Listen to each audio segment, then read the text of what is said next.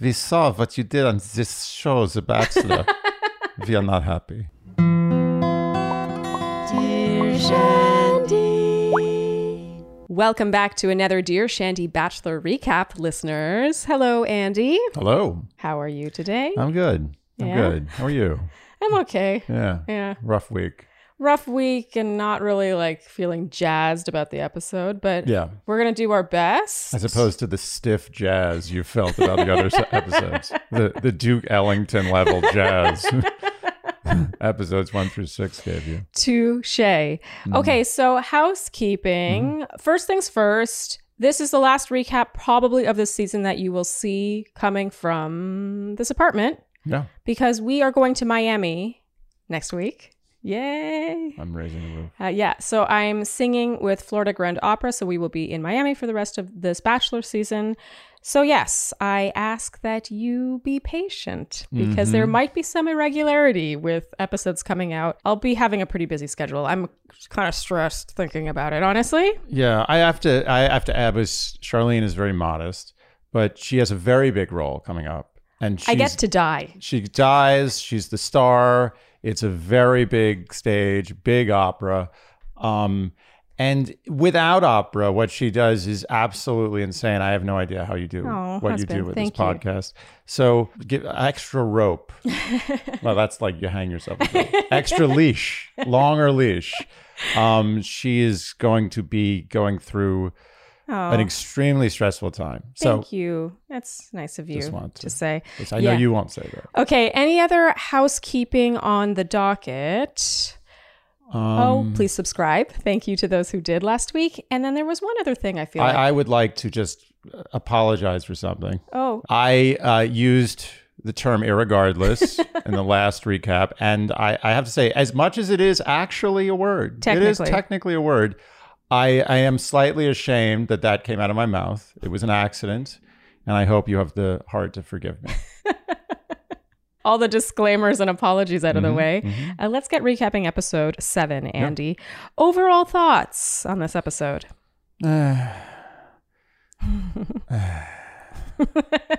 That's fine. I mean, it was not. I was not entertained. Yeah, this was one of those episodes that was very eventful. Mm-hmm. Like a lot happened really fast, and a lot of people left in this episode. But I wasn't. It wasn't a feel good episode. No. And even the drama that was pretty intriguing, I found myself irritated by. It was irritating drama, and I felt like they were kind of rushing the plot points. They were like, okay, we got to get these Yeah. 20 things done, and let's just block them Yeah, down. we dragged out Shanae for three episodes, so now, oh, we have to catch up for lost time, Yeah. Which is a little irritating, but we'll get there. Not to start on a negative note. No, no, no, no. This is a positive show. Okay, so episode seven picks up with a girl chat with the ladies speculating about Sarah and mm-hmm. whether or not she'll be coming back. Mara openly says it's not fair that she and Eliza haven't gotten one on ones and that Sarah is on her second. And while I feel for her because I think that that's probably a terrible feeling, there is nothing about this situation that's fair. Yeah. I mean, she seems to have forgotten the old adage that all is fair in love and war. and certainly, Mara has been treated more than fairly because she is still there, even though there appears to be zero chemistry or spark between her and Clayton. As we discussed last week, Andy, she earned her place there with tears. Oh, that's right. Well, Yes. she earned a vacation with She- tears. yes. I don't know about her place. That's true. Gabby in her ITM says, I hope she doesn't come back. I question whether or not this was about Sarah, even though later mm-hmm. on we do learn more about this, the, the mm-hmm. body of this iceberg. But in this moment, to me, this seemed like an ITM most likely about Shanae from earlier in the season. Sarah now returns to the tune of lots of tense, villainous music. I actually would like to say that this was some of the best arrangement I've heard ever since I've been watching the show. Was it? Was it not? I. You, you're a music person. I mean, sure. It's the, I find that their impending confrontation music is usually pretty solid. Mm-hmm. Yeah, it's their best work. it does get you a little like, ooh, something's about to happen. Yeah. It's really good. I think someone had fun writing that. That's the. That's what I felt when I was listening. What a nice way of looking at that. Okay, so Sarah now returns and immediately says someone told Clayton she wasn't ready and says to the whole group that she hopes the person can just speak up. Mm-hmm. Mara is silent. And Sarah says with her she- mouth, but not with her eyes. no, no, she, her eyebrows are very active. Yeah. She's speaking to Sarah with a lot of brow movement. Yes. Well, and again, that could be edited in, but based on their relationship, I don't think it was. Mm-hmm. Uh, Sarah says she has treated everyone with kindness and respect, and she defends the authenticity of her relationship. And yes, we see lots of Mara's eyebrows working very hard over there. Mara finally speaks up, says that it was she, and her intention was to look out for Clayton. Sarah says it feels like a last stitch effort by someone who feels like they're going home. Ooh, Correct. Mara seems really miffed by this, but doesn't have an immediate comeback. And then Sarah in her ITM says she was protecting him, but the only person she was protecting him from was her. Also correct. It was a pretty sick burn, I've got to say. And look, we will get to Sarah and all the Sarah isms and the the like I said, the body of the Sarah iceberg mm-hmm. later. But in this moment, I feel that she was retaliating. There's a difference between being the first one to cast that stone. Yeah, I, and I- not. yeah, in in sort of the snide dissing contest, Sarah seems to be very strong. I pick her in any one on one. Yes. So now it's the rose ceremony, and all the women seem to want to put the drama behind them. And Clayton now arrives. He toasts to a wonderful night where they can build their relationships and pulls Serene first. So, Serene in her one on one time, Clayton says he wants to honor uh, Serene's cousin's memory because she had told that story about the fireflies. She should you should also honor the fireflies' memory. Well, apparently he's doing that with mason jars filled with fairy string lights because those apparently That resemble represent the dead fireflies.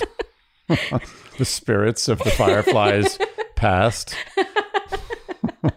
I mean, as a gesture, it's sweet. Yeah, no, and, and Serene is incredibly touched and says no one has ever done anything like that for her before. And it shows that he listens. And Andy, Mm-hmm. you said, but she doesn't get to kill any. oh, I, we, we're probably focusing on the wrong part of that story, but come on. It, Yeah, she's not going to live that down. no. Okay, so now Susie has one on one time. She just says she likes him. They make out. Uh, Teddi has one on one time. She says she wants him to meet her family. And now Rachel, she says he always takes it to another level with them. And now Clayton in his ITM says the night's going so well. And then he catches himself and says, maybe too well. Dun, dun, dun. He has learned. Yeah. Clayton's not dumb. The No, way he said dumb. he's like things are going so well maybe too well and there was no sarcasm like Yeah. he knew what was coming Oh yeah. He's, he's he understands the game now. He's, Yeah, been- he's a veteran at Yes. this point. So Mara confronts Sarah now and says she thought Sarah's last ditch effort comment was really insensitive and ignorant, Hmm. and says that's how she's been doing things around there the whole time.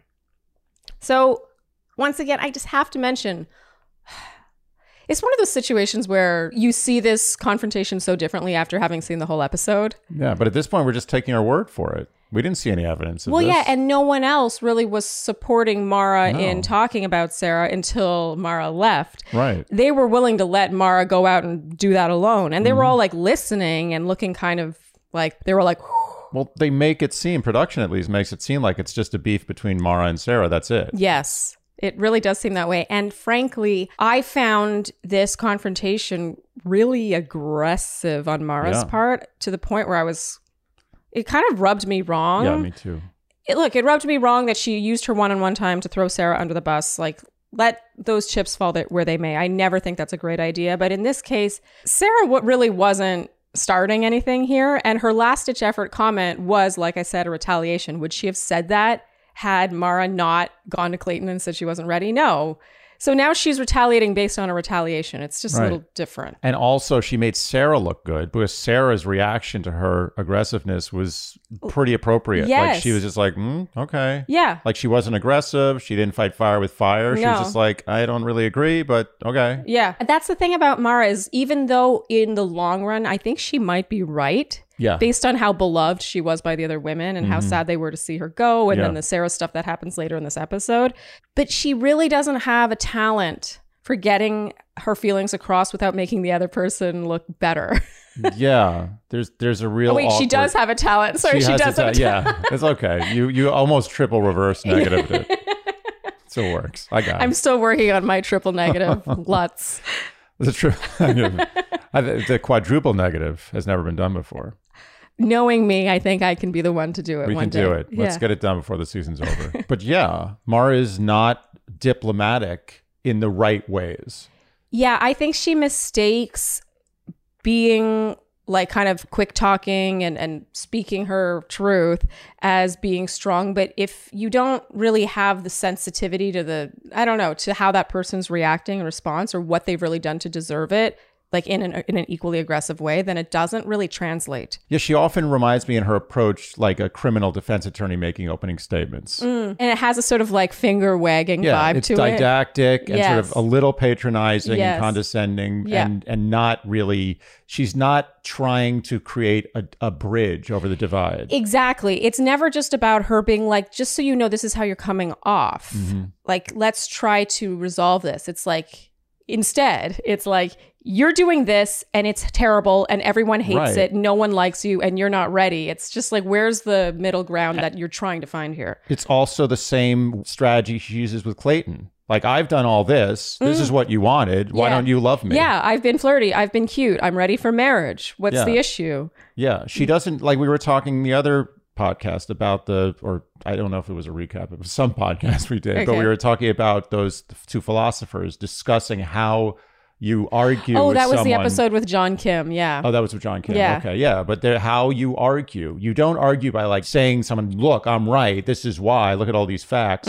You argue by seeing their side, Mm-hmm. Yeah. bringing them into the fold so that they're sympathetic to what you have to say, and then giving them the facts. Mm-hmm. And she doesn't do that. that is my long-winded point. Okay, so Mara accuses Sarah of acting like Clayton's a trophy to be won. Uh, he is. I actually think Sarah really does like him, though. yeah, I do. yeah, she likes him. Ca- call me crazy. I, Yeah, she likes him. She's I mean, we'll get to Sarah. She likes a lot of things. I'm trying One to of them go is in. Clayton. Yeah, that's true. I'm trying to go with, through in chronological order. At this point, and I do think throughout, I think one of the reasons why Sarah has been behaving in a way that rubs other people wrong is because she likes him as much as she does, and therefore she's trying to strong arm a situation in which she definitely wins. You may be right. Okay, and then Mara lectures her on the difference between confidence and cockiness and repeatedly alludes to the other women feeling the same way, saying she was intentionally breaking down everyone else's confidence. Mm-hmm. Okay, this is messed up if it is indeed true, which we later learn it Yeah. probably is, but we'll get there. Here we get a tiny bit of brief and heavily Frankenbitten voiceover slash ITM of Rachel saying Mara was telling the truth. And Sarah had acted like it was her and Clayton against the house. So this is our first, you know, taste of what's to come. So of course now Jesse Palmer arrives to say that it's rose ceremony time, meaning several women don't get time because how could you have conflict and not then cut time out for some people? Mm-hmm. And now we have our rose ceremony. Clayton opens with, I know I'm going to be in love at the end of this. I can see it on the horizon. It's like it's like on a roller coaster. I know I'm going to be sick at the end of this. Okay. So we're officially at the point where I can list the people getting roses because there are so few of them. Mm-hmm. So getting roses are Susie, Serene, Gabby. I enjoyed how Clayton said, Will you accept this rose? And she goes, Yeah. she just seems so stressed out. It's so cute. and then Genevieve and Andy, you said Genevieve always looks like she's about to puke. it's true. It is. She I looks feel really- bad for her. She looks like she's undergoing like really existential anxiety all Yeah. the time. Yeah, it's not the right environment for Genevieve, and that makes me like her more. We have to add. I'm curious. I want to meet Genevieve. Oh yeah, I want to know what's going on with her. yeah. I think outside of the pressure cooker, she's probably really fun and cool. Yeah, and not to say she wasn't fun and No, cool in I the show. We quite just didn't her. really. Yeah, there was like a weird not seeing what she was. Yeah, I think when she signed up for the show, she probably thought it was going to be more of a fun experience than it is. Yeah. her expression and I love this. I love this transparency mm-hmm. because having been there, it's not a fun experience. Everyone's like, "Oh, you get this great free vacation." And it's like, "No, you don't." Yeah. Like you get one day in the cool city you've traveled to and that's on other terms, like other people's terms. So maybe you're on a group date and you get to do a couple of things, but even then you're being interviewed every 20 minutes and you're being pit against each other and maybe you have to do an on the spot stand up routine that you don't want to do. It's just not relaxing or enjoyable, really. And the rest of the time, you're trapped in your hotel room. And I think there's a lot of emotional turmoil that doesn't really come across in the contestant experience as a viewer, except when you get someone like Genevieve who looks so miserable all the time. And Teddi, too, actually. Teddi's another good example of someone who sort of came in all, I think, starry eyed and Yeah, excited. And then, you know, seven weeks in, they're like, Yeah. It's like going to Coachella. You know, you're like all excited, and then like two days later, you're like, oh, God, it's horrible. Coachella. Or, I mean, Coachella looks like my worst nightmare. yeah, no, I don't want to go. Okay, so going home are Mara and Eliza. Mm-hmm. Not surprising, but I still I, I feel like Eliza. What happened there? It seemed for a second like she was going to be the dark horse of the season. I just don't think Clayton had anything for her.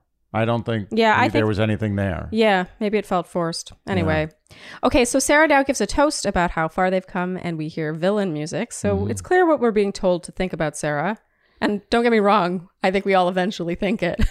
Oh, yeah, we do. and suddenly, without any warning or announcement, we're in Vienna, Austria. What the hell?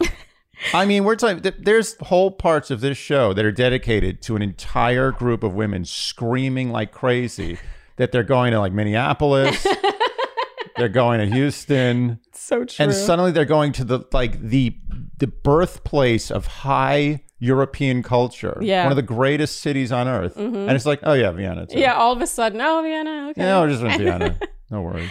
The ladies show general excitement about their hotel. They toast their pints of beer to love and then await a date card. And Andy, you said Genevieve really has a resting, miserable face.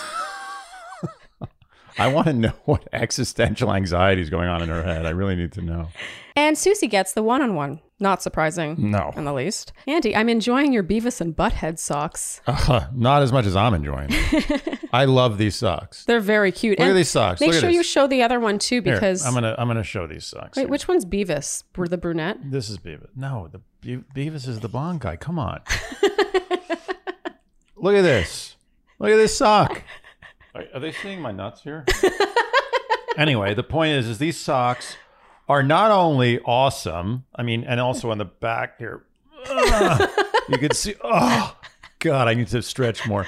You can see Beavis there, okay. and then you can see Butthead. Very nice. Anyway, my point is, these socks are not only the best, and, and I know socks. Yeah. I have like a hundred. Yeah, you're the sock like, um, whisperer. it's at the point where people tune in to see what sock you're wearing. I have many a decorative sock, and Stance socks, hands down, my favorite in all categories. Comfort in general texture is a good quality sock. Yeah. there's no question about it. Higher quality than my others. The designs are amazing. You got obviously Beavis and Butthead. This is incredible. They've got a lot of great Wu Tang Clan socks. Yeah. if you're interested in that. What I love about Stance is that usually you get either a quality, comfortable, warm, you know, the the the good sock. You either get the good sock and it, it comes in boring colors and it's just the reliable sock.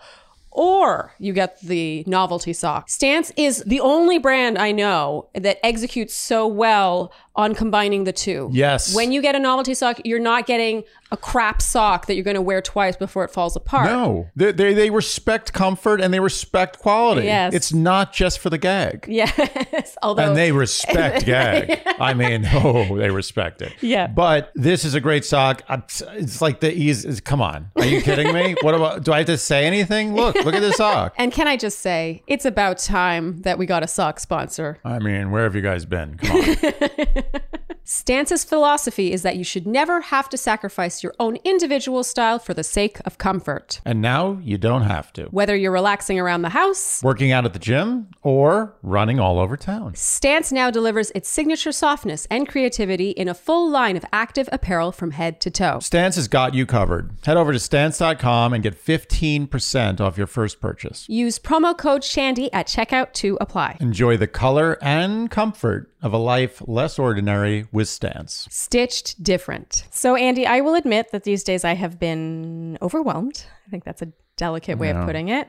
Totally overwhelmed, juggling too many balls right now. And I feel like everyone's actually in that place. Everyone I talk to is like, Everybody. It's like the, the the bottleneck of pandemic is just it's like a uh, there's so many analogies. Dam breaking, bottleneck, the wave of all the pent up crap is now hitting everybody. Yeah, and that is why I'm such a big fan of the Fabulous app. Mm-hmm. And I really am just over the moon for this app because it just makes me smile. They use behavioral science to break down daily habits that are proven to be helpful and healthy mm-hmm. into these small, achievable tasks. And so if you're like me and you're prone to feeling overwhelmed, these are tasks that you can actually accomplish. You do feel a sense of satisfaction with that, but mm-hmm. it also makes you more mindful and just puts you in a better headspace to tackle whatever tasks you have on your docket that day. And I have a tendency to be negative. I really Yes. Mm-hmm. do. And it helps me break out of those bad habits on a daily basis. Yeah, I think a lot of the breaking of bad habits can be more about instead doing a positive habit. It's not like stop being negative. Instead, it's be like take a moment today to think about something you're grateful Yeah. for. Re- it's something so small, but it really does make a difference. Just replace the darkness with light. so start building your ideal daily routine today with Fabulous Premium. Get 25% off Fabulous Premium by going to thefab.co slash shandy. That's thefab.co, T H E F A B dot C O slash shandy for 25% off Fabulous Premium. Thefab.co slash shandy. Okay, so it's now her one on one. Clayton picks her up in a vintage car. And I said, Ooh, does she get the princess date? And Andy, you said, What's a princess date? Does she dress up like a princess? I was right. It made me realize that you have not recapped a Bachelor season before. yeah, never have. Because this is par for the course. There's always a princess date. Did not know. And the person who gets the princess date generally is someone to especially watch. I mean, we know Susie's someone to watch. Yeah, the we've is, already Are we watching her on this show or are we watching her on the next show? That's true. So now we get a montage of Susie trying on dresses and walking out. We see tons of shopping bags. They go to Ava Polachinsky's design studio mm-hmm. and she tries on insane gown after insane gown. These were amazing. I mean, even I, I don't even know anything. These are great gowns. Yeah. I was really impressed by this because usually you see the clothes and you're like, okay, some boutique donated whatever to get a little airtime. But in this case, I was like, whoa, Yeah. those Yeah. are actually incredible. Charlene was sweating during this scene. So they sit for a chat now, and Susie starts to cry and says she feels so special and grateful. And then, as they make out in the middle of the city, Andy, you said, maybe she just wins. I mean, it's starting to look. I don't know. I, I know. You know what? I'm sticking with Rachel, but I'm just saying that this looks winnerish. It does look very, very winnerish. It also looks bachelorette-ish. Yeah, though. it's a coin toss at this point. Yeah. So back at the hotel, Susie, of course, returns with all the shopping bags because there cannot be a princess date without the other ladies seeing what she's being gifted. Yes, there must be jealousy. Yes. And after she heads to her room, a butler arrives with the red tulle gown that she mm-hmm. tried on mm-hmm. and asks for Susie. And she gets another date card saying Clayton's excited to see her that night. Of course, the other ladies are like, ah. oh. This was cute, though. They weren't like angry jealous. No. They were like, cover your head with a pillow jealous. Gabby's so cute. So now Susie meets him at Schönbrunn Palace and says about the dress, You really surprised me with this. I don't think she thought she was going to get that. I wonder if she gets to keep that. I don't actually know. I mean, that's like a serious dress. Yeah. that's got to be way more than a thousand dollars. Probably like ten thousand dollars. Yes, it's Oh, do I probably- not- No, I- it's just cute because yes, it's definitely more than a thousand dollars. Oh, you mean it's obviously more than Yeah. a thousand? Oh, I, uh, yeah. Okay, Clayton toasts her and says he really wanted to spoil her because of how appreciative she is and how humble she is. It feels like a callback to their first one on one in California. This was really a focal point of Susie's storyline. Yeah. is that she is not entitled, which is a very good trait, by the way, and also really speaks to future Bachelorette. Just want to say, I mean, Susie so far is coming out of this smelling like the most freshest bouquet of roses. that. yes, hmm and she looks like one too. Yes. Uh, Susie says she comes from a humble background, and her parents did too, and she has a hard time accepting being treated so generously. She wants to stand alone and make her parents proud. She says her dad would be so excited to meet him, and Clayton asks if her dad gave her any advice when heading out. She says he told her to be herself, and whoever it is will fall in love with her, and she laughs. I thought this was so cute. That's a parent's It's love right cute. there. yeah. Her dad loves her. Clayton says the glam is all foreign to him too, and without it, she'd still make him smile just as big. And here I said they look really good together, and Andy, you said, yeah, a heavy whiteness. Blinding. Clayton says he's so excited to meet her family and presents her with the rose, meaning she will be getting a hometown. hmm The least surprising thing ever. Okay, and now they have a private concert with Chris de Burgh singing his Lady in Red. Amazing song. Yeah. I Uh, mean, this that- was killer. That's a good get. Oh my god. Yeah. What it doesn't get better than this. You know, he wanted the Vienna vacation. That's what put him over the fence. He's like, bats. He's like, uh, Vienna? Hmm. Well, maybe there's something to be said for that. When you go to a place like Vienna, you can You get get a better guests. Yeah. Yeah. Of course, right? You get a, come on. Who's going to turn down a trip to Vienna? You sing one song, get on TV. It made me wonder if Susie really loved the red dress or if they just gifted her the dress that was meant to be worn for Lady in Red. Ah, the chicken or the egg. I'm thinking too much about this. Mm-hmm. That's way too much. We're thinking about all of this too much, clearly. I feel this like whole podcast is about thinking too much about a thing. Yeah, it's so true. But- that should be our subtitle always. thinking too much? Yes. This in general felt like a true old school bachelor date with all the trimmings Yes, it really did. Yeah. In all the ways. in all the ways. So back at the hotel, Gabby says, I'm really scared something might boil over with everything that's going on with Sarah. And you and I were like, what? What's, what's going, going on, with? Sarah? Right. So now the group date card arrives, and going on the date are Sarah, Teddi, Genevieve, Rachel, and Gabby. Meaning Genevieve, by the way, never got her own one on one date, worth mentioning. Mm, and the group date card reads How bold one gets when one is sure of being loved. Sigmund Freud. hmm That's a good line. It's great. Sigmund Freud had a lot of good lines. That's what he did. It's also just so perfect. Like, what a great name for this date. Mhm. Like, clearly, they were trying to trap Sarah in being overly confident, but it was just, I have to admit, I really, it was artfully done. It almost felt like they brought out the A team to plan this week's dates. Yeah, I, I think that they can do better stuff when they go to cooler places.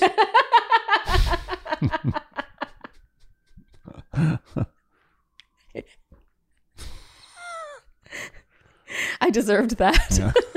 I mean, Okay, so now that means, by the way, Serene gets the last one on one. I love how sensitive Serene is to the other ladies. Like she says she's excited, but she knows that other people really wanted it. So she's careful not to be gloaty. Mm-hmm. And now it's that group date. And because Vienna is the birthplace of Sigmund Freud, and Freud is the founder of psychoanalysis, they meet a psychoanalyst who says they'll each have a couples therapy session with Clayton, and then aka their partner. and then after that, they'll all have a couples couples therapy session to recover from the trauma of having multiple couples therapy sessions with the guy they love. with one guy. It's ridiculous. It's absurd. It's absolutely absurd. But I almost think there has to be a wink on this one. Production has to be saying this is ridiculous. They know it. This is ridiculous. It's too ridiculous for smart people. I mean, the people who produce Bachelor are not stupid. no, they know not. this is ridiculous. Yeah, I I don't know. It's almost too ridiculous for them to not. I don't even know if this woman was a real psychoanalyst. I'm getting a vibe that she was acting. She's she plays a psychoanalyst on German television. You're really thrown off by the peace sign She had a tattoo peace and a on her liberté tattoo. I'm not nothing against tattoos. I'm just saying that I want to see the credentials. I want to see the uh, accreditation of this woman. Well, you've got a point because there was something. If we are to analyze this from a truly psychological standpoint, meaning this is meant to be actual therapy, it's incredibly unethical and not at all conducive to actually solving any problems because everyone knows that they're all dating the same guy and he's just going in there over and over and over again Oh. with a uh-huh. different girl. It's ridiculous. And then at the end, she outs someone for being performative. That's like amazing. it's- That was the, the coup de grace. Is beautiful. Okay, so Gabby goes first and she's asked how she feels, and she says, That's a loaded question. Mm-hmm. Clayton says he's noticed she's been trying to be more vulnerable. And Gabby says she feels grateful to be able to feel emotions so fully. I thought this was really nice Yeah. because there are times when I feel like I'm too emotional, but that is a nice way of looking at it. Mm-hmm. How nice to be able to feel so many emotions. Isn't it nice? All the range of emotions. Yeah. All of them. The whole thing. She opens up about her mother and her father and reveals here that she and her father have a good relationship. Mm-hmm. And the therapist says that Gabby seems to need a very stable, secure relationship. And she turns to Clayton and says, Do you think you can give her that? Clayton, She's really hitting on the points, the important points. You know what I think is wrong here is that you are dating multiple women at the same time. And uh, this creates insecurity. Clayton says absolutely, Mm-hmm. hypothetically, yes. and he wants to be that rock for her. Again, hypothetically. and he never wants his significant other to feel like he doesn't appreciate what they have. This is the issue. It's all in hypotheticals. How is she supposed to feel safe and secure? Okay, I'm thinking about this way too Yeah, yeah. seriously. I've got to move on. It's ridiculous. And I think I'm going to give production the benefit of the doubt. I'm going to assume they knew 100% this was ridiculous. okay, I hope so. And, and, and I'm giving them the benefit of the doubt even further by suggesting that the, the, the psychoanalyst may have been an actress Yeah, because that would have Made really it- solidified the ridiculousness of it. yeah. we have a very brief session now with Teddi where she says she feels stronger feelings for him than she's ever felt in the past, and especially this early. And Clayton says he feels good about where they're at. Mm-hmm. Considering she goes home at the end of this episode. Speaking of performative, I, I honestly, but I'm thinking about it. I'm ruminating on this one. I honestly think that what she did on the show could be grounds for losing her license. we saw what you did on this show, The Bachelor. we are not happy. Now it's Genevieve's session. She's asked why she's so nervous, and she says she doesn't like talking about her feelings and doesn't like being emotional in front of people. Mm-hmm. Not in the best environment for her, I think. the therapist asks her to express what she feels, and Genevieve just swears.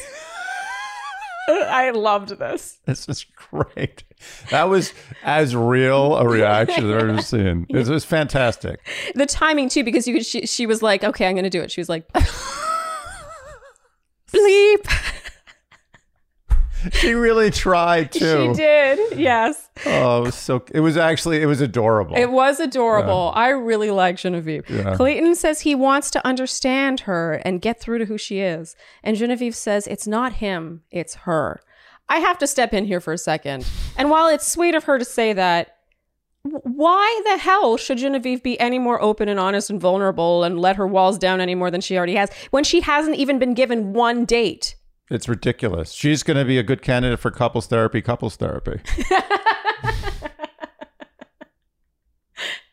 Yeah, just the entire idea that Genevieve isn't letting her walls down. Why the hell should she? She knows that and- she's going home. And not to mention, cutting to the chase, but in her limo ride home, Yeah. she actually blamed herself in the limo. She's like, I really need to work on this. And granted, maybe she does Yeah. need to break some walls down. I mean, I, I feel like she probably does, but that's irrelevant. She's sitting there like, wow, I really am terrible. Like, I couldn't do any. No, you're not terrible. yeah. You're on national TV in a ridiculous setting, Yeah. and you have an, an actress who's posing as a psychoanalyst you telling were- you that you, you, you got problems. and you were given no validation in terms of your romantic relationship with the lead. yeah. Uh, she would be insane to let her walls down. I- look again with the caveat that I do believe she probably does need to let some walls down.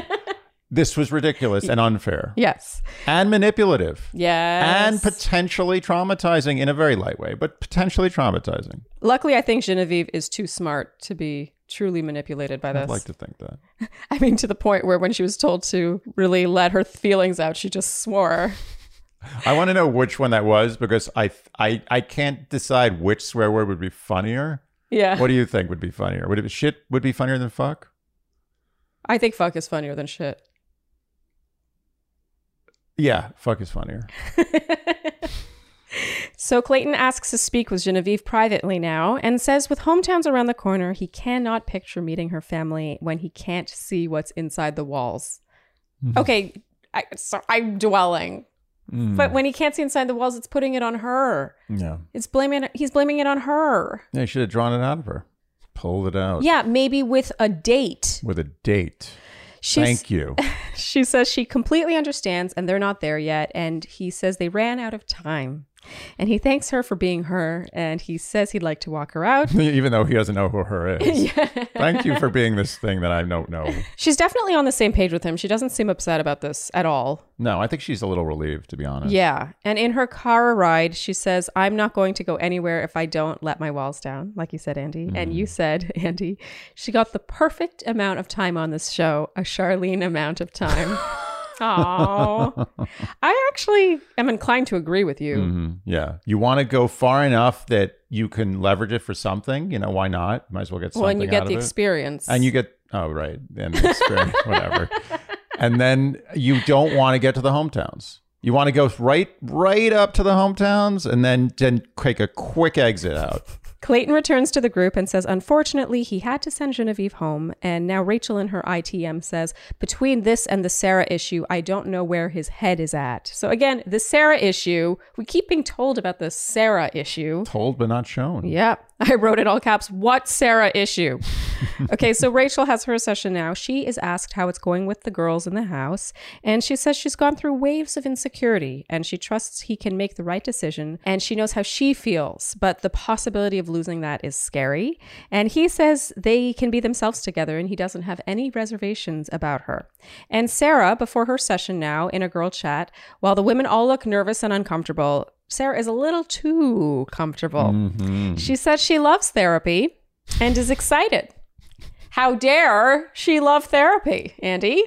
It's like someone in classroom is like, it's like a, a pop quiz. And everyone's like, ah, and someone's like, I love pop quizzes. Asshole. The thing is, I, I, God, I know Sarah has issues in this episode, and or at least it seems throughout the whole season.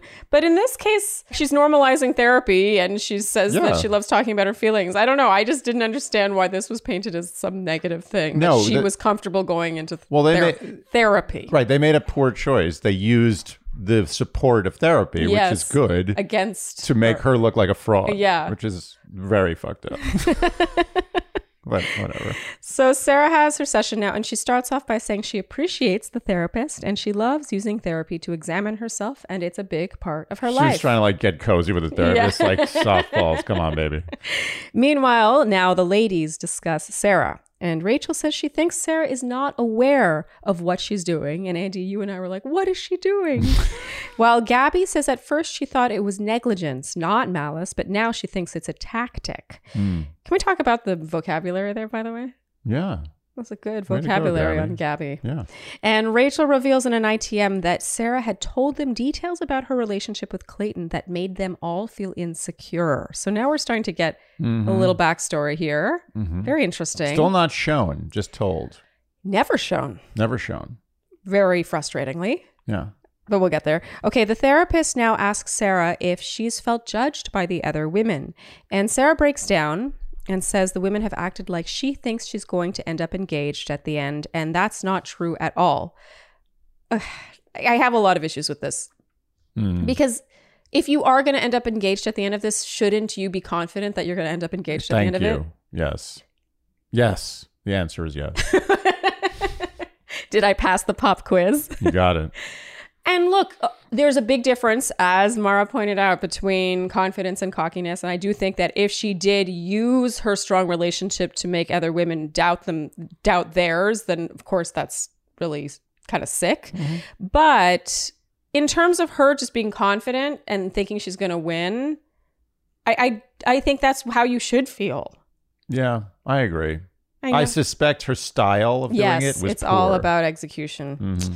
Okay, Clayton says trust was established on a whole other level after that debacle. And Sarah in her ITM says that the session made her feel even more confident. And this is, of course, all to the tune of very villainous music. Mhm. Good, good quality villainous music. Yes. I might add. Afterwards, the therapist addresses the group as a whole and says that, uh, Totally normal. yeah. Good example of Klein confidentiality.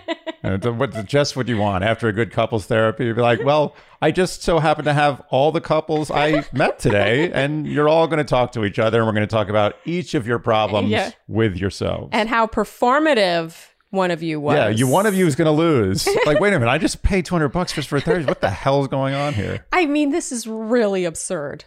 That's she, in, in front of the group, says one of them wasn't honest and was performative. I tell you, Freud is rolling over in his grave. This Right? is shameful. I just am a big believer in therapy, and it just I could I don't want any one person to watch this and be like, oh, that's now the reason why I'm not going to talk to someone. I wonder if Freud would have gotten a real kick out of this, actually. like the way Van Gogh. I wish Van Gogh could see that date in Yeah, the Van yeah, Gogh yeah. Museum. I kind of wish Freud could wake up and see this. You know what? I think he. I can picture him being amused. It would depend if he was high or not. You know, Freud was a huge coke head.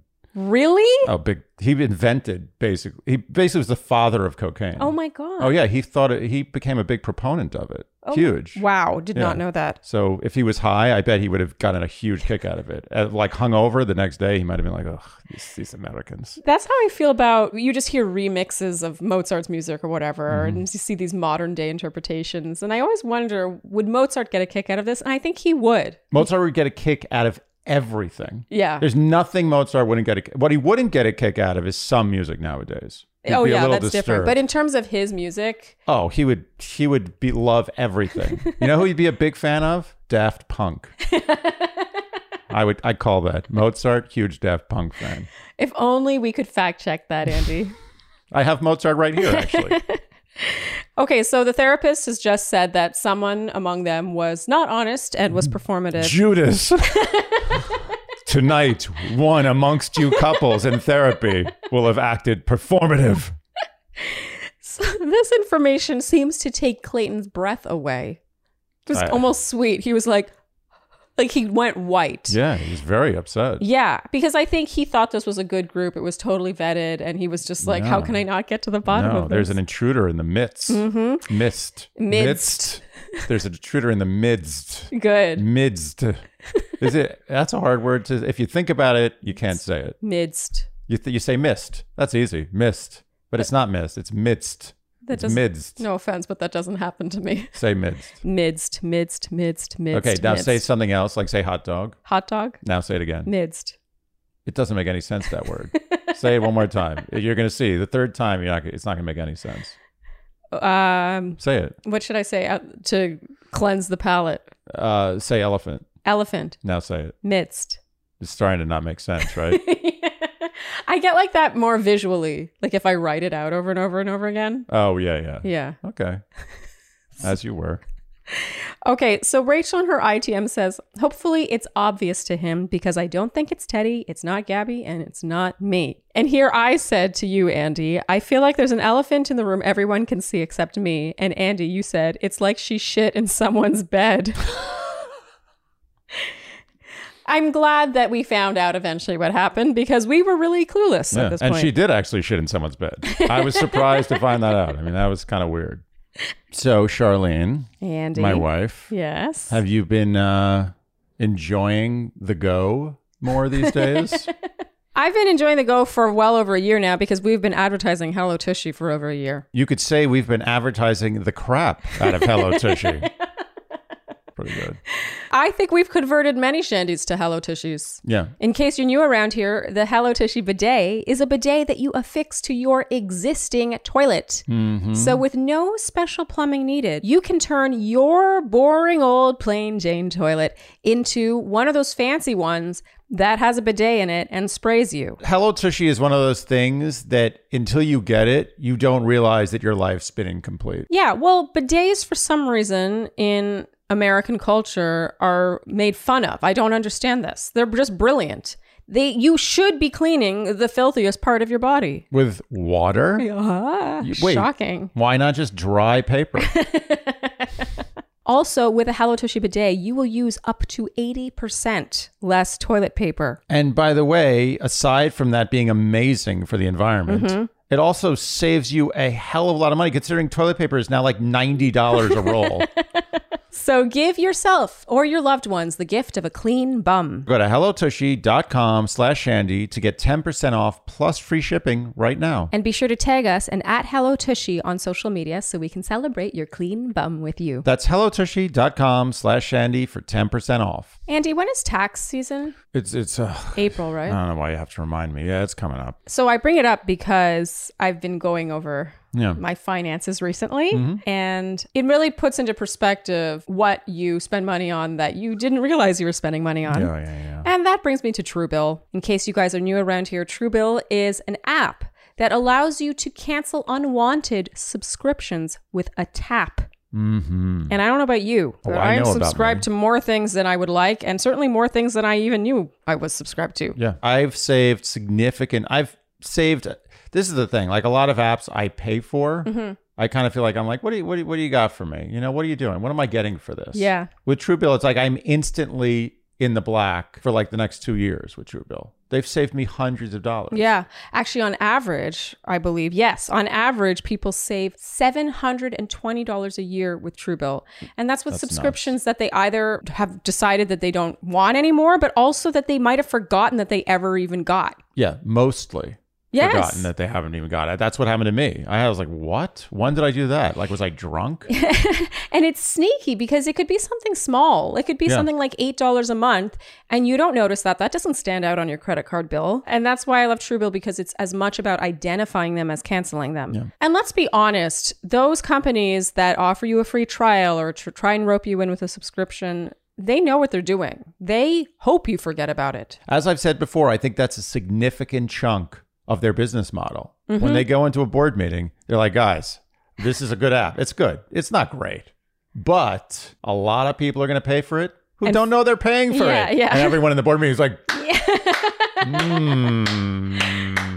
So don't fall for subscription scams. Start canceling today at truebill.com slash shandy. Go right now, truebill.com slash shandy. It could save you thousands a year. That's Truebill, T R U E B I L L dot com slash shandy. And so now it's the evening, and Clayton says the performative comment was really disturbing because he thought they were past that. Mm-hmm. And so, first, we have one on one time with Rachel. Clayton asks if she could share when she was starting to question things and if it was him, if he had done anything. And she says, no, it wasn't him. She started to get in her head after Sarah's first one on one that Sarah had come into her and Teddi's room and said it went so well and that she and Clayton had cried together. Rachel says she felt like it was done at that point, like there was no point. Yeah. And Clayton says, She said I cried. She said, I cried. I don't cry. He says there's no truth to that. Very interesting. And Ra- That's such a lame thing to claim someone did. it's like the lowest level.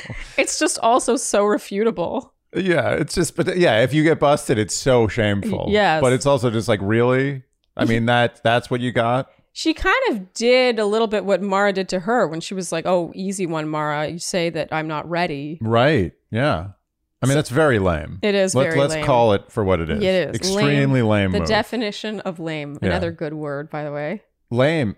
Lame? Yeah. Oh, lame is a great word. It has a- many meanings. Yeah, yes, and it also just really sounds like it's meaning the in terms of the context we're using it right now. Yeah, you can't think of like lame couldn't be a very positive thing, like just the sound of it. Yeah, it's like, oh my god, that's so lame. Yeah. It doesn't sound That- like you're that. right. Yeah, that's you know, good. that like, doesn't sound right. It's like lame. You know what lame could be? It could be a fabric that's comfortable. I'll give it that. Like you'd be like, "Ooh, that's a beautiful You know, lame it's funny sweater." you say that because there is a fabric called lame, and it's spelled L A M E. Accent. Are you serious? Yeah. Wow. Maybe eh, that's actually not surprising. Maybe subconsciously I've seen lame before, and now Yeah. now I don't really get full credit for that observation. Go ahead. So Rachel cries now and she says she feels like Sarah was manipulating them to make them all pull away. And she truly almost gave up on this process. And Clayton, by the way, looks very upset here. He's upset because someone accused him of crying. Clayton does not cry. And also, we all know Rachel's his favorite. And the thought of potentially having Mm-hmm. I- lost her. Yeah, as we discussed, if someone did that, if I was Clayton and you were Rachel, and someone else was Sarah, Mm-hmm. Yeah. like maybe Sarah was Sarah, I would be very upset as well. Yeah. If I I, would be told pissed. I would be pissed to the point of, uh, di- I would disband with decorum. I would not even be a gentleman. I'd be like, you go. Yeah. Which kind of he Yeah, he almost. did. Yeah. That was as ungentlemanly as Clayton has ever been, and I, and I totally respect Me it. too. And I, well, go on. I'm get, getting heated getting up now. excited. okay, so it's Gabby's one on one time, and Clayton asks if Sarah's confidence has made other people become insecure, and Gabby confirms Mm-hmm. and says it's been going on for weeks. And no one has brought it up because they've tried to steer clear of the drama. And Andy, you said, it's not fair we don't see her doing this. And I wrote in all caps here, this is why you should not force a Shanae down our throats. Yeah, they're all so desperate, and they've all been so desperate now for weeks to not have drama that there has been real drama bubbling beneath the surface, and no one has said anything. Yeah, but it wasn't as marketable a drama as Shanae was. Well, well, to to the powers that be, maybe. Yeah, but that's I'm that's the mistake of making something that isn't there, like Shanae. Shanae was not meant to last as long as she did. But what's such a shame about that is if they had just let no Shanae go, Yeah. Then this would have risen to the surface because Yes. there would have been enough harmony that fi- that something like this would really grate on women to the point where they would not be afraid of drama. You know what? Production on The Bachelor, and I've been saying this is just a, a general theme. They become too self aware. Uh-huh. You know, the greatest directors always, what the reason they're great directors, aside from they know how to frame a scene and the flow of a film, eh, there's all sorts of stuff, obviously. okay. But Yeah. one of the real core elements of being a great director is bringing out the real humanity out of the actors. Yes. And Stanley Kubrick, famous for this, great, to my opinion, greatest director of all time. He once did a scene, Eyes Wide Shut, with Tom Cruise. And Tom Cruise, it's like, you know, even Kubrick had to have some, you know, respect for Tom Cruise. He was at the peak of his fame. Okay. He made him do a scene 70 times with Nicole Kidman, but she wasn't getting, he wanted to get true anger out of Tom Cruise. He wanted him to actually be not angry in the scene, but angry at him. Yeah. And he got it. He got to the point where Tom Cruise literally did the scene. He was like pissed. He was like, fuck this. Yeah. Like that kind of attitude. Yeah. And he finally got it. Yeah. And that's what production needs to learn. They they shouldn't be manufacturing this. They should be drawing real stuff Mm-hmm. and showing us the real stuff, not the nicely packaged villain and drama and bullshit stuff. They. Yeah. can't, they're not doing it. Yeah, and that's the thing. Even if they weren't going to get this on camera, because I understand, you know, the, the camera people and the mics, they come in the morning, they leave at night, they're not there all the time. And so it sounds like a lot of this was happening after hours. Like Sarah was fully aware her mic Yeah. pack was off, and then she would go into someone's room and say something. And that makes it even more delicious. It's so sneaky. Right. And it's so frustrating because this absolutely would have been a major talking point and it would have been something that to me is far more compelling. Mm-hmm. Like this is I was left wanting more versus Shanae where you're just like, oh, leave already. Yeah, I, I couldn't agree with you more. They're missing the point here, and it's Mm-hmm. e- it's easier for them to do it the right way. It's Yeah, easier. I would they have to think. think less. Yes. They just have to have all the raw and say, "Oh, that's the real stuff." Yeah. I wrote things need to be good for them to get bad. And that's Mm-hmm. the mistake they make. They never let things be calm enough and happy enough for the women to then focus on the thing that's irritating them. Right. Instead, they're just living in fear and just hoping for good, which Mm-hmm. means that when something actually is bad, there no one's saying anything. True. Okay, so Teddi now, she says she too had considered leaving because she felt like what was the point? And Clayton now is like, Sarah. Mm, he's gonna regulate. He says he's heard a lot tonight and he's going to be direct. And he was shocked to hear someone was being performative, but now he's hearing girls in the house wanting to leave because they thought they had no chance. And Sarah says she's never said any of those things and that she's being thrown under the bus and she starts crying. Meanwhile, the ladies say they think she's going to deny and cry, and it's a game for her at this point. I mean, they're correct about the denying and crying. Yeah. It shows that they understand her pretty well. yeah. What's so interesting is Sarah seems to think that they're all friends. Yeah. There's. I'm confused by this. uh, yeah, I'd have to get to know Sarah to figure out what's going on. Well, and isn't it a shame that we never got to know her? No, no. Now I'm gonna have to go out and get to know her in real life. I don't really. I don't even want to do that, but I have to. It's my job.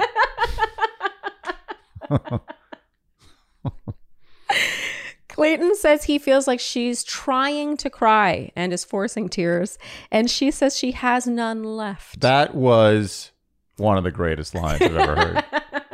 And I'll give I have to give Sarah credit because she was cold busted in the act of fake crying. Yes. Like even I, everyone could see there's no tears. You Yeah. don't cry without tears. But usually you don't get busted on it in the moment. yeah, yeah. People let you pass. They're like, "Oh, you're crying. All right, Yeah. you can go home early." Yeah. But the thing is, is she got totally busted, and she right away came back with the best, worst line ever. Yeah, yeah. I have no tears left.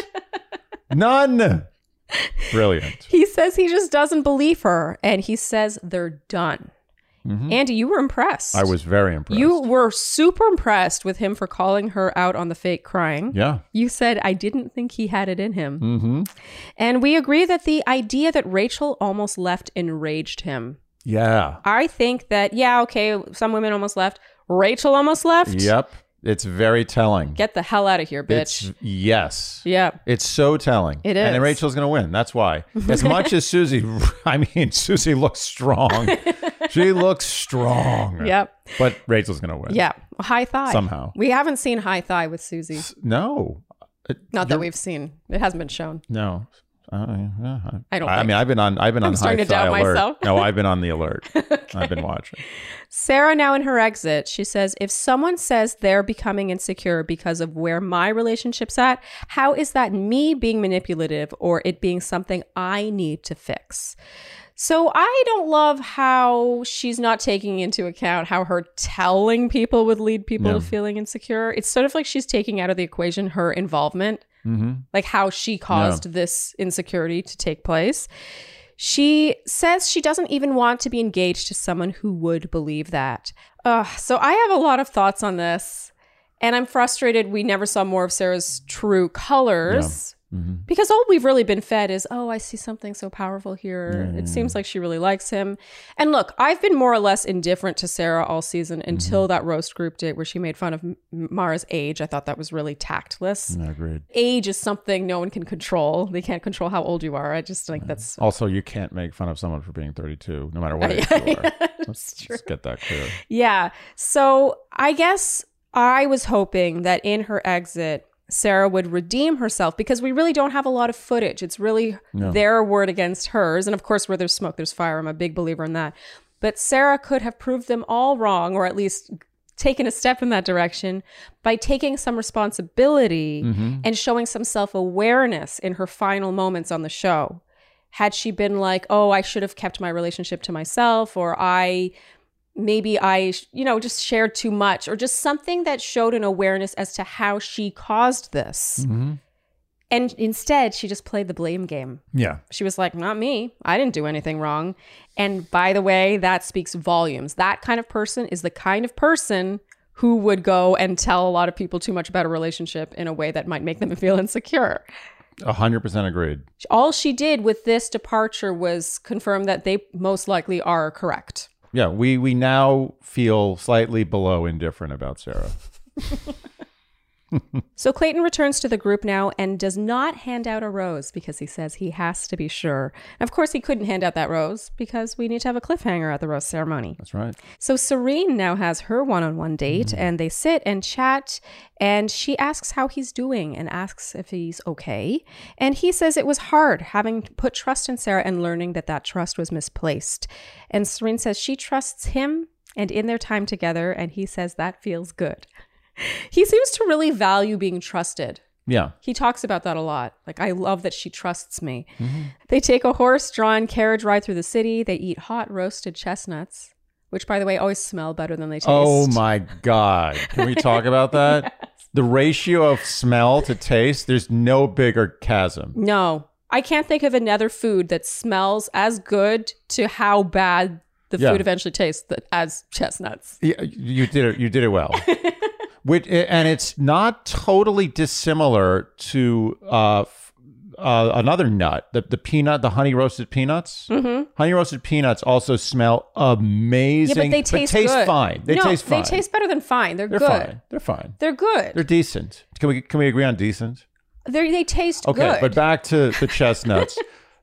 no one likes chestnuts, but no one doesn't love the smell of chestnuts. There's even a song, "Chestnuts Roasting on an Open Fire." Mm-hmm. Why don't you serenade us all, Auntie?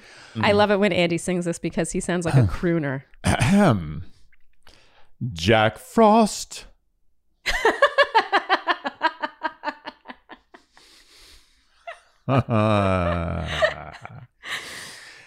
Ahem. Chestnuts roasting on an open fire. Jack Frost nipping at your nose. Yay! That was beautiful, Andy. Are you patronizing me? No, that was actually really pretty. Was it? And yeah, chestnuts. Chestnuts suck. They sound and smell and look like they should be delicious. But they ain't. And now they go dance while a busker plays the accordion. And now it's the evening. Serene and Clayton have dinner at Belvedere Palace. Pretty sick location. I mean, whew, you're right. When you go to a nice place, right? yeah, it was pretty impressive. I mean, how much does it cost to rent Belvedere Palace? yeah, uh, yeah, they basically went to numbers one and two on TripAdvisor for Vienna. Like I that's insane. I mean, obviously other people would want to be in Belvedere Palace, but it's nighttime. It's closed. so they're getting free rent. She says she doesn't date a lot and it takes a lot for her to introduce someone to her family. And she says the last time she introduced someone, it was her high school boyfriend, so it was a teenager. And she says they became different people with different interests over time. This is her high school boyfriend. And it was like they were attached at the hip just because they'd known each other for so long. I think we can all relate to this. Mm-hmm. I definitely had one of these. Mm-hmm. And she and Clayton agree that at first it felt like it was a loss of a big chunk of their 20s to spend so much time of it in the wrong relationship. But Clayton says he sees it now as a learning experience. I liked this conversation a lot. I look, I thought the first date with Serena, I was kind of like, eh. And it's not like I think Serene's winning, but I found this conversation flowed. It felt Mm-hmm. more like, For once. yeah, it didn't feel performative or rote. It felt like, yeah, I went through this. Yeah. Serene has a way of seeming natural. Mm-hmm. Almost camera. too natural. Almost almost uh blasé. yeah, actually, that's a good point. She's so comfortable with all these cameras around her. She's just like la la Yeah. la la She really is. Yeah. She should get into acting. no one else in the Bachelor franchise ever has done that. No. Serene says she's falling in love with Clayton now, and he says it makes him so happy to hear that, and he did not expect it. And she says he makes it so easy, and they make out. they do. He gives her the rose, meaning she'll be getting a hometown. Yeah. And then they stand in front of Klimt's The Kiss. Klimt's? Klimt. It's as hard as midst. Klimt. Klimt. It- I can say Klimt way easier than midst. No, it's just that I. It sounds like I want to put a P in there. Klimt. Klimt. Klimt. Klimt. It is Klimt. Uh, No, it's Klimt. Oh, it's Klimt? There's no P. Klimt. It's just Klimt. Klimt. That's Klimt. tough. Your lips want to make a P. Klimt. Yeah. Yeah, it's a natural transition. Yeah. So they stand in front of Klimt's The Kiss, Mm-hmm. and he says they have to recreate it. And as they make out here, Andy, you said they're not doing a good job of recreating it. I mean, am I right? you, you're not wrong. Okay, finally, we have the rose ceremony. Getting roses. Rachel and Gabby. Were you surprised, Andy? Not really. I mean, I would have been surprised three weeks ago, but That's true. Yeah. not now. As Clayton walks Teddi out, Gabby says, She's so graceful. I thought that was so cute. That was very cute. Gabby has a lot of very cute isms. She's very cute. Yes. Clayton says it was so nice getting to know Teddi and she would always have a special place in his heart. No real conversation here. She just ta- she doesn't put up a fight. I mean, talk about like, I mean, I she was here and it was just like, Yeah, all the way down. It wasn't even like uh I, to me it it, felt like yeah, it was like like K-tel stock in 2000. I feel bad for anyone who owned that. Yeah, even the times Teddi got group date roses or whatever, we had a preview into this happening because we were not shown those special moments. Yeah. Those special moments. But you know, he really he gave her that group date rose. We never even saw that. How are we supposed to believe in this? You know what I feel like? I feel like Teddi went into this show with huge energy. She was like so excited. She was energetic. She's like, "Oh my god!" Like first impression, she blew everything on Yeah. the first night, and after that, she's like, "Oh, I gotta, I gotta keep going."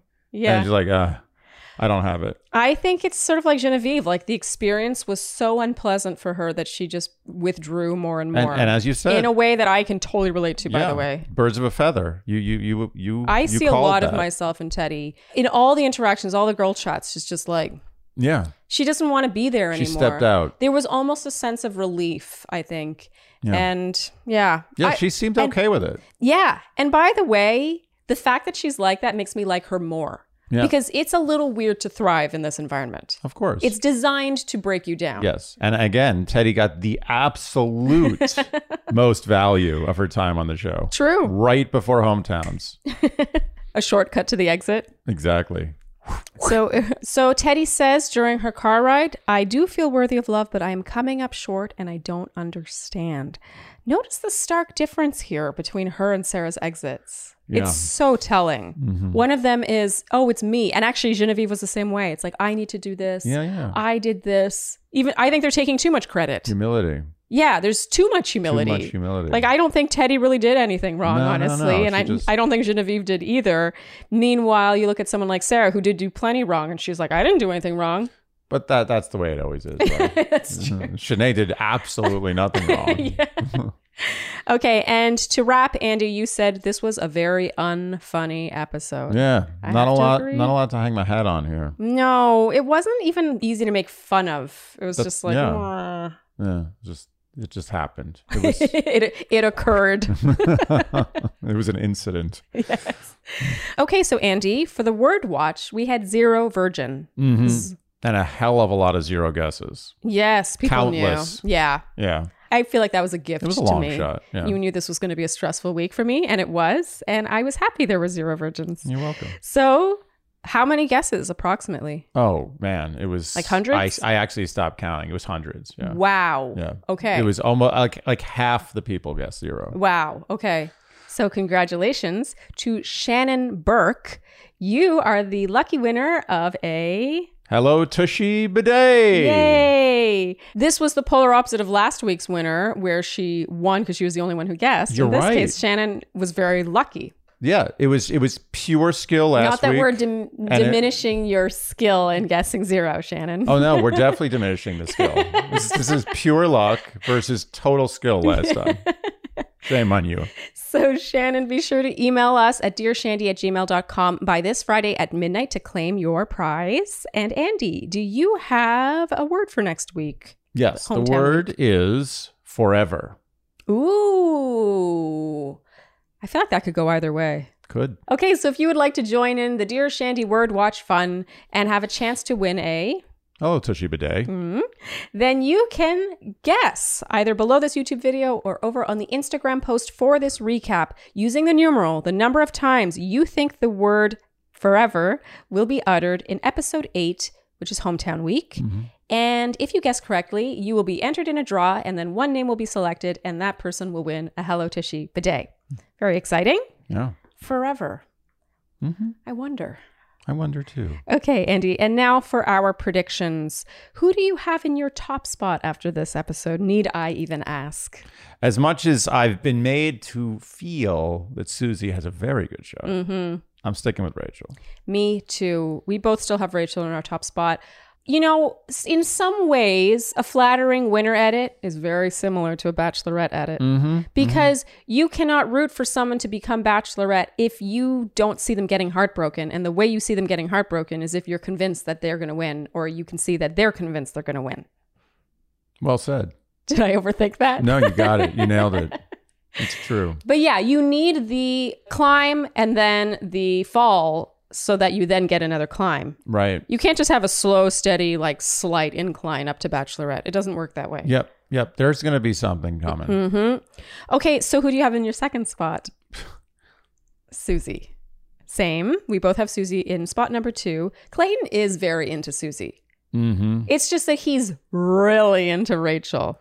Well, there's that extra level of passion with Rachel. With with Susie, I don't feel that. With Yeah. Susie, I feel it's like they're really there's like it's like girl next door kind of like you know high school romance. I I feel with. Rachel, there's like mm, there's a passion. Yes. I think with Susie Clayton, it's almost like he just, you know, she's so pretty and Yeah. it's just like he likes talking to her. Yeah. He loves how appreciative she is and just has a nice time with her. I think it's more like objectively, he's like, wow, this is a really lovely person to look at and Yeah. to spend time Yeah. with. But with Rachel, it's like, where can we find a room so I can take her clothes off? exactly. The Yeah. one thing missing with Susie is that real uh, like electric physical energy. hmm And with Rachel, ooh. Ooh, Ooh, it's hot. sister. Okay. So who do you have in your third spot? I- Is there more than three people? Oh, all right. Uh, Meaning, who do you think will be going home? So, Serene's going home. Okay, so in your third spot is Gabby. Correct. Okay, I agree. I also have Gabby in my third spot. So we both think Serene is going home next week. Mhm. Can we attempt to explain this? I maybe we've been underest. Well, apparently we've been underestimating Serene because we have never had Serene in our top four I don't think. I've always had her dancing around the periphery. yeah, like but- Sarah up yeah, until last week. Yeah. exactly. Mhm. But I, I don't feel that there's. I don't think there's anything there. Yeah, I just don't feel passion there. No. I really only really, really feel it actually with Rachel, Me too. which I think is very endearing. And I've only really felt it with Rachel since after literally the like I think ep- starting episode two or 3 mm-hmm. Like I haven't felt it. Teddi, I felt it episode one, and after Teddi, the only person I felt it with was Rachel. Mm-hmm. Yeah. Since then, Yeah, which I think is kind of an endearing thing about him. yeah, he gives very selectively his Yeah. true self. He gives bullshit Clayton all the time. Yeah, yeah, yeah. More than almost anybody. Yeah. But his true Clayton, he only gives to. Well, uh, as the previews suggest, he gives himself. Oh, that's right. Well, he gives parts of himself, but not the whole self. I and I like Serene. I have nothing bad to say about Serene. I think they get along really well. I'm just not totally sold. No, not sold. And I'm still clinging on to that fun factor that he has with Gabby, that he does also seem to have with Serene a bit. But anyway, little, I'm just attached to her getting on the ground and him petting her head. it's hard to beat That's that. pretty great. yeah. Okay, Andy, I think then that's a wrap Yep. for this recap. Mm-hmm. Yeah. It's a mid-season. It's like the dog days of summer of the Bachelor season. get through the middle, and you get to the end. Yeah, we're getting to that point, and I'm feeling it. Like I'm ready for hometowns. Mm-hmm. I'm just yeah. yeah, this episode was just like yeah. It's been a little bit of a slog, but Yeah. but we're getting to the good part. I think I hope so. the good part. Yeah. okay, I think then that's a wrap for this recap of episode seven. Yeah. If you guys enjoyed what you heard today, you know what we will ask of you, and that is to like, Subscribe. hit the notification bell, Tell your friends. follow us on Instagram, Follow us on TikTok. leave us Apple and Spotify podcast ratings and reviews, and generally, do all the things that you would do to keep a young and blossoming podcast in business. thank you guys so much for tuning in, and we'll see you next time on Dear Shandy. Bye. Dear Shandy.